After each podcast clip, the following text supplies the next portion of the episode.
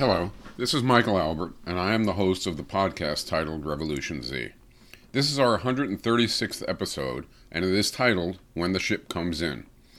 It is a stand in offering, I guess you could call it, as what I have scheduled for this week fell through.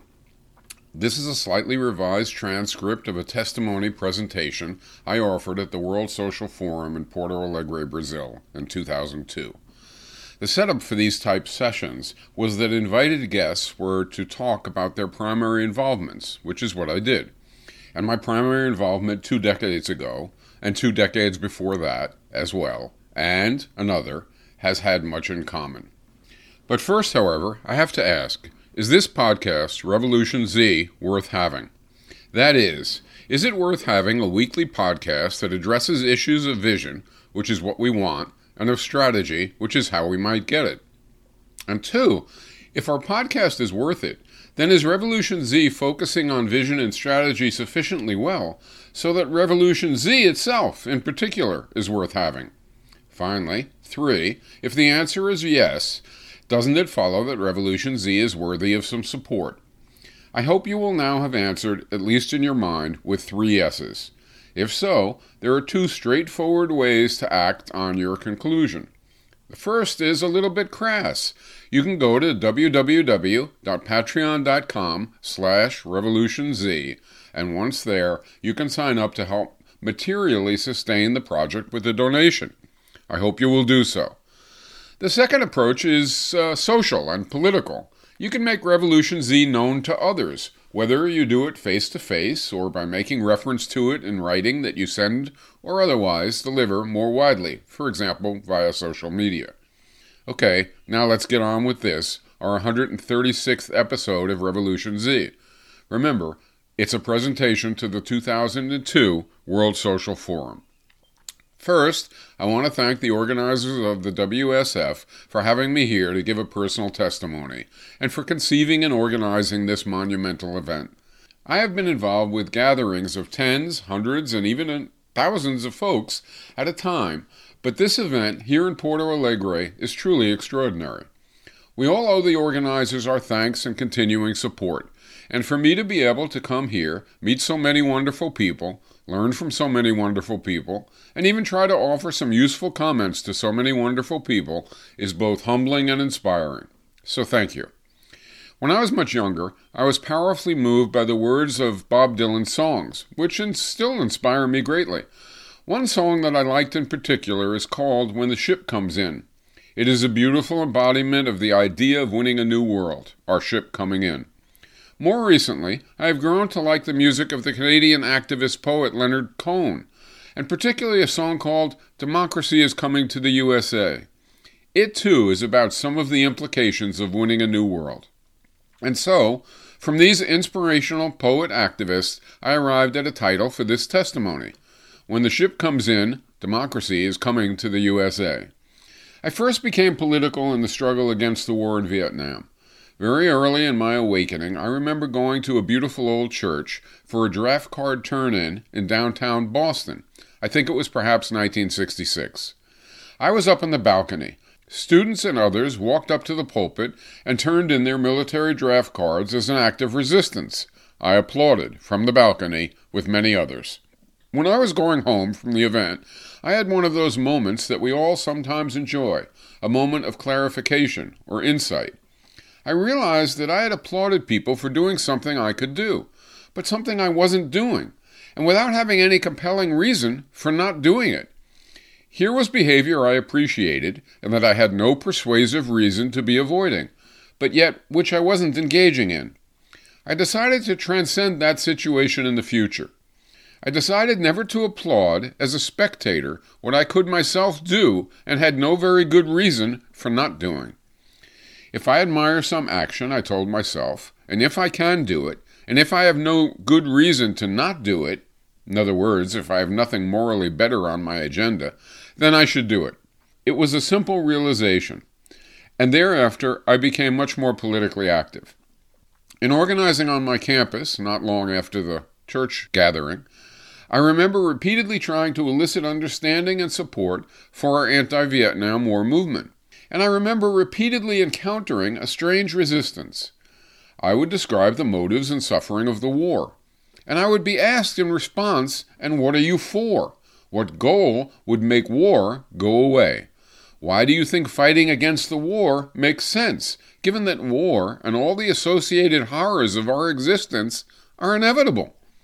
I thought the questions were absurd. They annoyed me. They seemed like avoidance, and I often answered harshly.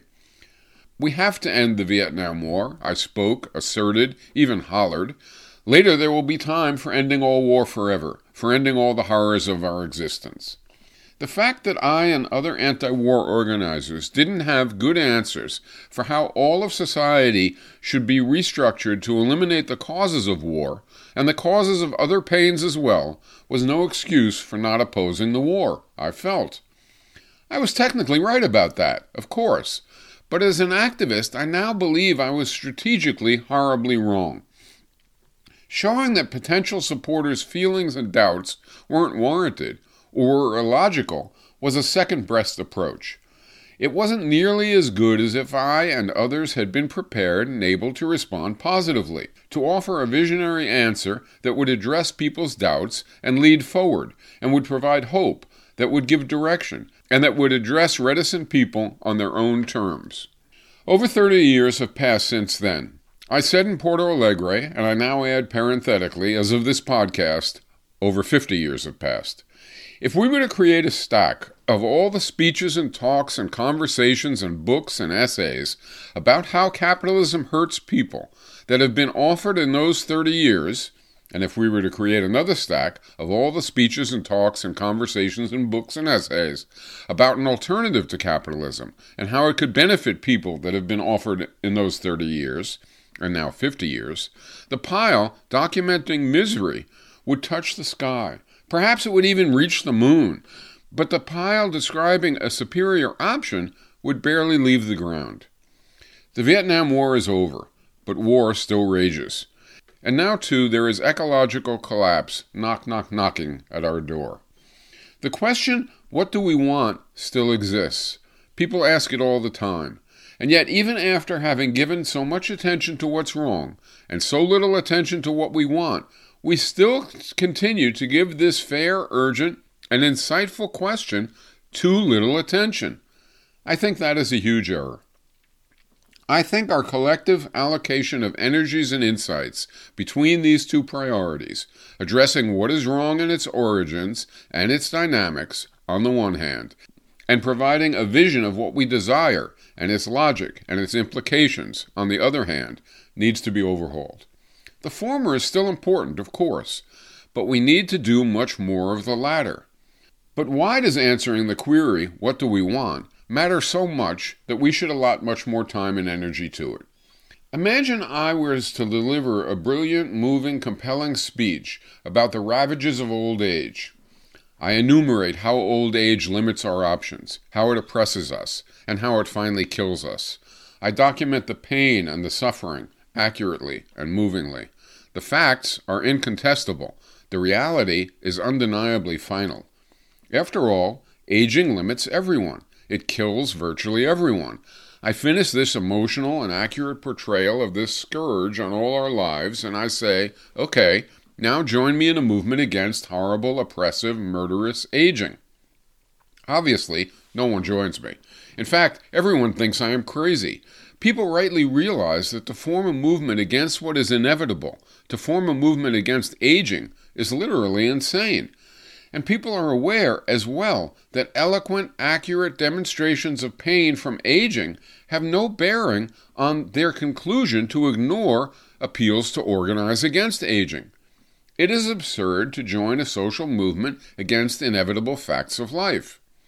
Well, what we need to realize, certainly in the USA, but I suspect in most places, and maybe even in every place, is that for many, many, many, many millions of people who we need to communicate with, the speeches, talks, rallies, classes, and books that we offer about poverty and dignity, war, sexism, racism, and wage slavery, well, they all sound precisely like speeches against aging. They sound eloquent, they may induce tears and rage, but as to choosing our life path, for most people, they are beside the point. People feel there is no alternative to a world in which these oppressive conditions predominate. They feel that fighting injustices is like fighting aging. It is useless. It is a fool's errand. Even if we win gains, they will be quickly wiped out by inevitable pressures that slowly but surely, or even quite rapidly, reinstitute all the old rot. And so people feel that are piling up descriptions of the pains induced by capitalism, by business as usual, descriptions of the pains they most often know already from their own experience, is annoying whining, and certainly in no way constructive. The point is, unless people believe that something better is possible, explaining the harm of capitalism, of racism, of sexism sounds to their ears like explaining the pain caused by aging. Our appeals are felt to be an annoying impediment to making the best of it. And people tell us so. Get a life, they say to us in the US, for example. Recently, and remember, that is when this presentation occurred about 20 years ago, a computer broke down in the Z offices, which is where I work, and also where I live. A fellow came to our place to do some repairs, a young white man who worked with a couple of friends in a very small computer repair business. We talked about the bombing of Afghanistan while we worked, and then for another couple of hours after he was finished. I argued that the motives of the U.S. response were to delegitimate international law to maintain our credibility as a thug willing to destroy those who defy us, and to create a war on terrorism to justify redistributing wealth upward to the rich, even while using fear to bolster draconian repressive measures against the poor below. The fellow, with zero political involvement, had no trouble understanding all this, Seeing and feeling the horror of bombing a country with everything short of nuclear weapons, even at the possible cost of millions of souls starved to death by the bombing destroying the harvest. But literally, with tears in his eyes, he said, Michael, you need to understand, me and people like me, we don't want to hear this. We don't want you to say this to us. We don't want you to make us face it over and over. And I said, rather like you wouldn't want me to detail the suffering of an earthquake. He said exactly. It is inevitable. There is nothing I or anyone I know can do to change it. I need to protect my family, he said, and to improve their lives. What you want from me would waste my time. You are right about the facts, of course, but it is only painful to my ears. I can't affect it. No one can affect it. For this young computer repair person, and for millions upon millions like him, like for some of the students I was trying to reach 30 years ago, and I now add, I think perhaps now much more so, a powerful impediment to becoming politically active is doubt that any better outcomes can be attained or maintained. To build a really large movement, we therefore need vision. We need vision to combat cynicism and doubt. We need vision to combat the idea that there is no alternative. We need vision to provide hope that sustains commitment, even for ourselves. We need vision that conveys a positive and inspiring approach, rather than having a sound to people like we are whiners and naysayers, losers unable to cope.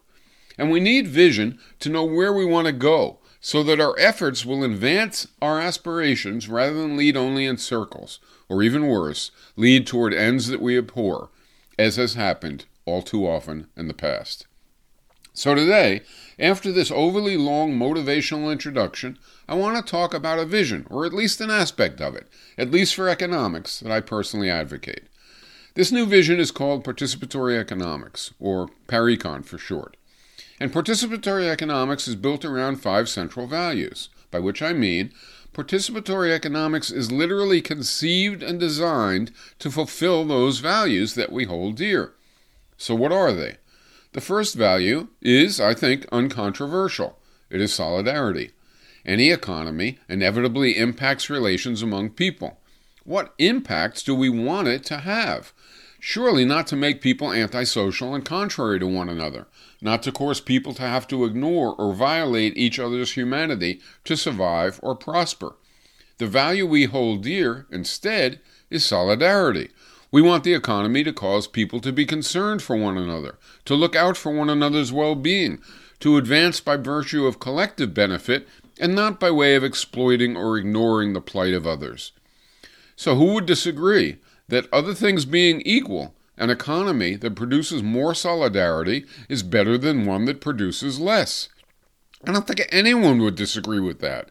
And so we have our first value solidarity. The second value is also uncontroversial diversity. Economies affect the range of options that are available to us. We value having more options over having fewer options because of the choice that more diversity gives us, and because we can benefit vicariously from the experience of others who make diverse choices that we are unable to make, and because diversity ensures against our putting all our hopes on single scenarios, without other possible avenues being explored and available if we need to change our path.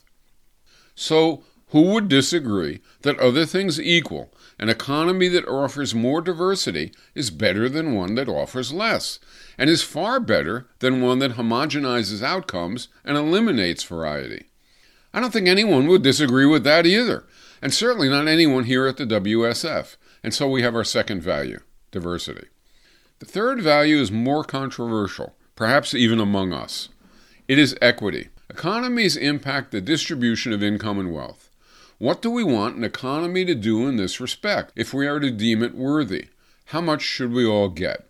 Various norms are possible. Remuneration could be for property, for example. If you have a deed in your pocket that says you own machines, equipment, land, and productive capital, you get to receive as income the profit that those means of production generate. But of course, we all reject that norm for remuneration on grounds that allowing an owner like Bill Gates to have more wealth than the entire population of Norway is not just immoral, it is vile, it is uncivilized, it is barbaric. Remuneration could instead be for power. You get what you can take. The more power you have, the more you get. But we reject that remunerative norm also this time on grounds that having a society built on the ethics of Genghis Khan, or of the Mafia, or of the Harvard Business School is likewise immoral and barbaric. Third, remuneration could be for output, and this is much more subtle. Indeed, why wouldn't it be right to reward each participant with the amount that they, by their work, give to the economy? The answer is it would be wrong because the amount that Sally adds to the economic output of society depends in part on many factors that have no relation to Sally's choices or actions. It depends on how much society values Sally's product, on how productive her workmates and tools are, and, her, and on her innate talents and capacities, over which Sally has no control and which she has simply been bequeathed Milton Friedman, the right wing Nobel economist, once confronted a bunch of leftists about their views. He said, You leftists reject that someone should, by virtue of being born to a capitalist parent, be born with a silver spoon, be born with huge advantages, be born rounding third base, heading for home, with no catcher there to tag him out, as compared to the working class youth, born at bat against an awesome pitcher, already with two strikes and wearing a blindfold. But Friedman added, okay, but if we shouldn't benefit from the luck of being born to rich parents, why should we benefit from the luck of being born with good genes? Why should Mozart be paid more than Salieri? Why should Michael Jordan be paid more than a yeoman ball player? Friedman thought he had given a reductio ad absurdum argument against rejecting lucky conditions as a factor for remuneration. I think, instead, that Friedman's example wasn't absurd at all, and that the left ought to agree that there should be no remuneration benefits for property inheritance, but also no remuneration benefits for genetic inheritance. Finally, remuneration could be for effort. We reward people for the effort they expend and the hardship they endure at work. Two people go to the fields to cut sugar cane. Suppose they both work the same length of time, with the same conditions, and with the same effort. Should they get the same pay? Suppose one is much larger. Should we reward the larger person more income because at the end of the day her pile is larger than that of the smaller person? What if one has a better set of tools? Or what if one works in a cane field that is easier to cut or with more cane per area? Do such differences warrant one cutter receiving more income than the other? We want an economy to elicit more productive activity, to be sure, but to attain that end, we needn't reward people immorally, giving Billy more than Barbara because of size or innate talent or tools, though Billy and Barbara work the same length of time with the same effort and hardship. Two people create mathematics or art, or produce bicycles or jet engines. One is more creative, is quicker, has better tools, or is producing something more valued. But they work at the same rate, in similar conditions, with the same effort. Should one get more pay than the other? I think Friedman, inadvertently, and despite thinking otherwise, was right. There is no moral reason to remunerate output, and there is also no economic reason. Higher pay can't get an individual to have better genes, nor is it the best way to elicit appropriate application of talents or tools. Rewarding effort provides an appropriate incentive to work hard. It gives us more if we exert more. And the morality is also right. We are rewarded for what we endure, what we do, not for luck or circumstance. And so we have a third value equity. For our fourth values, economies also impact decision making relations. I call the associated value that needs to be propelled by a good economy self management. The idea is simple. Imagine a worker among many others who wants to put a picture of her family in her workplace unit. Who should make that decision? She should, unilaterally. I think we can all agree. Suppose she instead wants to put a loud radio in her workstation, blaring forth music. Who should make that decision? Certainly not her alone. Her neighboring workmates should have a say. They would hear it too. I think we can all agree. And just that quickly, we have our norm. Economic actors should influence decisions in proportion as the decisions impact them. Sometimes a decision should be unilateral, even dictatorial. It isn't that the boss should decide dictatorially when I go to the bathroom, as now, but that I should decide that myself. Other times, one person, one vote, majority rule makes most sense, or sometimes consensus makes most sense, or other procedures. The specific methodology is not universal. It's contextual. But the goal we are trying to accomplish with our choice of voting procedures and modes of, de- of deliberation is always self management. We should impact decisions in proportion as we are affected by them. If we don't each have proportionate influence, then obviously someone has disproportionately more and someone else has disproportionately less. But there is no moral or pragmatic justification for that. It is morally right that we control our own lives. More, we are each most suited to do so. We are each the world's foremost expert on our own desires and aspirations. And so we have a fourth value self management. Our final value is one that all economists purport to share efficiency, but with a clarification. To be efficient is to accomplish some desired goal without wasting resources, energy, effort, or other assets that we value. If the goal is profits and humans aren't valued, as in capitalism, then efficiency will mean using resources and other assets to generate profits regardless of the impact on humans. No matter that workers suffer industrial diseases, no matter that workers are worn to the bone, no matter that workers lack dignity in their labors, no matter that pollution clogs the populace's eyes and lungs, profits are maximized. It's efficient. For us, in contrast, efficiency is achieving democratically sought after production and allocation while furthering the values that we hold dear. It is meeting and developing capacities without wasting or abusing things that we value, including, of course, ourselves. So now we have five values solidarity, diversity, equity, self management, and efficiency and our task is to settle on a set of economic institutions that can accomplish production, consumption, and allocation consistently with advancing those five values. That's what it means, it seems to me, to try to answer the question what do we want institutionally for the economy? We have values, we need institutions consistent with them. That was the presentation. But I should add now that I still think that that is quite correct. If we have values, and if we take them seriously, if existing institutions violate them, indeed, literally trample them, then we have no choice. We must seek to conceive new institutions consistent with our values, and we must seek to implement them. Indeed, that is ultimately the agenda of the podcast Revolution Z and its 135 prior episodes. Occasionally, they have considered existing relations or events or controversies. Mostly, though, they have focused on conceiving institutions consistent with the values mentioned this time, and on talking about how to attain them. When I look at the spectrum of left attention, it seems to me that conceiving and sharing vision, conceiving and sharing strategy, and considering means of advancing each, of advancing experiences with each, or of entertaining proposals for each and furthering them, while all getting more attention of late, I think, than for a long, long time, it still needs to get still more. A lot of cynicism, a lot of fatalism gets in the way of that.